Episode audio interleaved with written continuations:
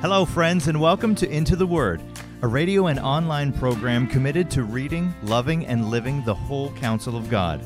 Lord willing, our intention is to go verse by verse and chapter by chapter through the entire Bible. Here to continue that journey is our Bible teacher at Into the Word, Pastor Paul Carter. Your word is a lamp unto my feet.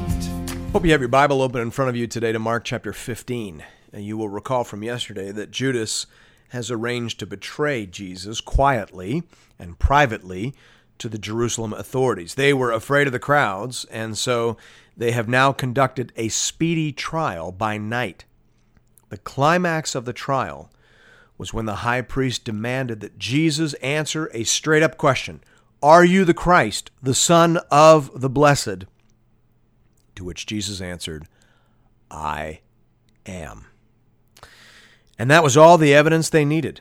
Jesus was either the worst kind of blasphemer or he was the Son of God. And they've made their decision. And now they need the help of Pilate to put Jesus to death. And we pick up the story at verse 1. And as soon as it was morning, the chief priests held a consultation with the elders and scribes and the whole council. And they bound Jesus and led him away and delivered him over to Pilate. And Pilate asked him, Are you the king of the Jews? And he answered him, You have said so. And the chief priests accused him of many things. And Pilate asked him again, Have you no answer to make? See how many charges they bring against you. But Jesus made no further answer, so that Pilate was amazed. You see, the Jews needed Pilate's help because the Romans did not generally allow their subject peoples the privilege of capital punishment.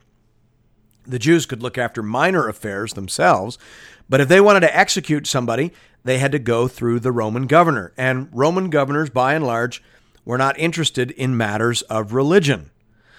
So when they delivered Jesus to Pilate, they don't charge him with blasphemy, a charge that Pilate probably wouldn't have known what to do with. They charge him with sedition. They say that the people are ready to claim Jesus as their king. And they claim that Jesus said that he was the king. Now, we already know from reading Mark's gospel that that isn't quite true. It's sort of true. Certainly, the people were ready to claim Jesus as king, but it's not quite true that Jesus said he was the king. Jesus was the Messiah. But that term meant more than simply king. And that's why Jesus didn't give Pilate a straight answer here. He doesn't acknowledge the accuracy of the question. So he just says, You have said so. It's not a denial, and it's not precisely agreement either. The story continues at verse 6. Now, at the feast, he used to release for them one prisoner for whom they asked. And among the rebels in prison who had committed murder in the insurrection, there was a man called Barabbas. And the crowd came up and began to ask Pilate to do as he usually did for them.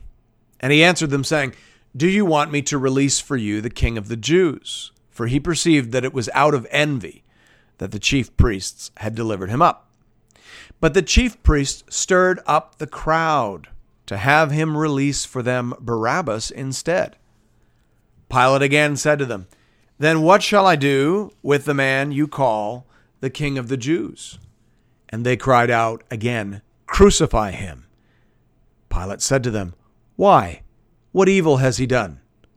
But they shouted all the more, Crucify him.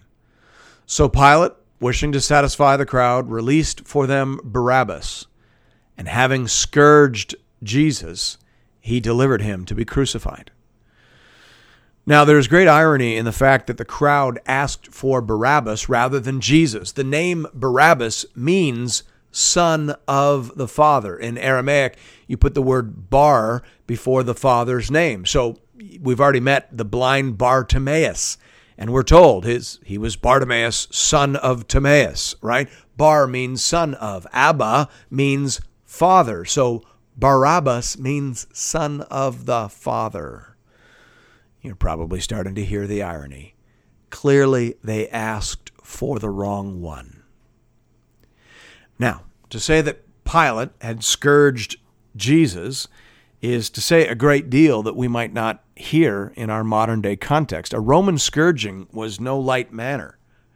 Uh, people often died under a Roman scourging. When you compare Mark's account to John's account, it actually seems that Pilate was hoping to resolve this matter somewhere in the middle, somewhere short of crucifixion. He was thinking that if he scourged Jesus and presented him to the authorities, and they saw what he looked like, when they saw what a Roman scourging could do, maybe they'd be satisfied with that. But they weren't. Mark skips over Pilate's motives and simply presents this scourging as part of the horrific buildup to the cross. Verse 16 goes on to say, And the soldiers led him away inside the palace, that is, the governor's headquarters. And they called together the whole battalion, and they clothed him in a purple cloak, and twisting together a crown of thorns, they put it on him. And they began to salute him, Hail, King of the Jews! And they were striking his head with a reed, and spitting on him, and kneeling down in homage to him. And when they had mocked him, they stripped him of the purple cloak and put his own clothes on him. And they led him out to crucify him. And they compelled a passer-by, Simon of Cyrene, who was coming in from the country, the father of Alexander and Rufus, to carry his cross. Now, again, th- this is likely due to the fact that Jesus had been weakened by an extraordinary scourging. Pilate's trick had ended up backfiring. He had hoped to save Jesus, it seems, from the cross, but in the end, he just made it worse. Jesus is now so bloody and drained that the soldiers have to recruit a pilgrim to help carry the cross. And this pilgrim, church history says, became a Christian. And that seems to be why Mark bothers to mention that he was the father of Alexander and Rufus. Obviously, those men were now well known to the early Christians who were reading this gospel. Verse 22 says, And they brought him to the place called Golgotha, which means place of a skull. And they offered him wine mixed with myrrh, but he did not take it. And they crucified him and divided his garments among them, casting lots for them to decide what each should take. And it was the third hour when they crucified him, and the inscription of the charge against him read, The King of the Jews. And with him they crucified two robbers, one on his right and one on his left. And those who passed by derided him, wagging their heads, saying, Aha, you who would destroy the temple and rebuild it in three days, save yourself and come down from the cross. So also the chief priests with the scribes mocked him to one another, saying, He saved others, he cannot save himself. Let the Christ, the King of Israel, come down now from the cross, that we may see and believe. Those who were crucified with him also reviled him. And when the sixth hour had come, there was darkness over the whole land until the ninth hour. And at the ninth hour, Jesus cried with a loud voice, Eloi, Eloi, lama sabachthani, which means, My God, my God, why have you forsaken me? Jesus is quoting from Psalm 22 there, verse 35. And some of the bystanders, hearing it, said, Behold, he's calling for Elijah. And someone ran and filled a sponge with sour wine, put it on a reed, and gave it to him to drink, saying, Wait, let us see whether Elijah will come to take him down. And Jesus uttered a loud cry and breathed his last and the curtain of the temple was torn in two from top to bottom. And when the centurion who stood facing him saw that in this way he breathed his last, he said, Truly this man was the Son of God. This is the theological climax of Mark's gospel. All throughout this gospel, Mark has been arguing that Jesus is the Son of God and the Savior that we need. And here in this paragraph, he reaches the climax of his argument. Even the Roman soldier now is convinced truly this man is the Son of God. How can there be any further doubt? If you weren't convinced by his life, surely you are convinced by his death. Listen to me, friends. The Bible doesn't contain an airtight argument. Rather, it presents an airtight person. Look at Jesus, Look at his life. Look at what he said. Look at what he did. Now look at how he died. What do you see? And what do you say? The Roman soldier said, Truly, this man was the Son of God. What say you? The fact that the curtain was torn in two is highly significant. It means that the way home to God is now open. This is an invitation. This is God saying, You may come to me now, but only through the blood of the cross. The cross, my friends, is how we get home. Jesus is the Son of God, and He is the Savior that we need.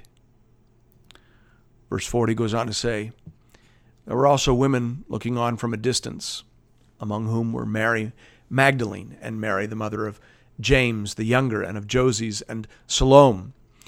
When he was in Galilee, they followed him and ministered to him. There were also many other women who came up with him to Jerusalem. And when evening had come, since it was the day of preparation, that is the day before the Sabbath, Joseph of Arimathea, a respected member of the council, who was also himself looking for the kingdom of God, took courage and went to Pilate and asked for the body of Jesus. Pilate was surprised to hear that he should have already died. Summoning the centurion, he asked him whether he was already dead. And when he learned from the centurion that he was dead, he granted the corpse to Joseph. And Joseph bought a linen shroud, and taking him down, wrapped him in the linen shroud, and laid him in a tomb that had been cut out of the rock. And he rolled a stone against the entrance of the tomb. Mary Magdalene and Mary, the mother of Joses, saw where he was laid. Now, the fact that Joseph of Arimathea, a respected member of the council, asked Pilate for the body of Jesus proves that not all of the Jewish leaders were opposed to Jesus. A minority believed in his claims, and many subsequently became his followers. Chief among them was Joseph of Arimathea. He took a great risk in going to Pilate. But Pilate was eager to do something to appease the followers of Jesus. He didn't want to riot, and he didn't mind sticking it to the Jewish council, who had forced him to do something that he never wanted to do in the first place. So he released the body, and Joseph buried him in the tomb. And the women saw where he was laid. We'll talk more about that tomorrow. Thank you, friends, for listening to another episode of Into the Word. If you're interested in additional resources or previous episodes and series, you can find those at intotheword.ca. You can also connect with Pastor Paul and other Bible readers on the Into the Word Facebook page. Just type into the word into the search bar. If you'd like to contribute to this listener supported program, go to the website and click the Give bar in the top right corner. Once again, that's intotheword.ca. We hope to see you again real soon, right here, for another episode of Into the Word.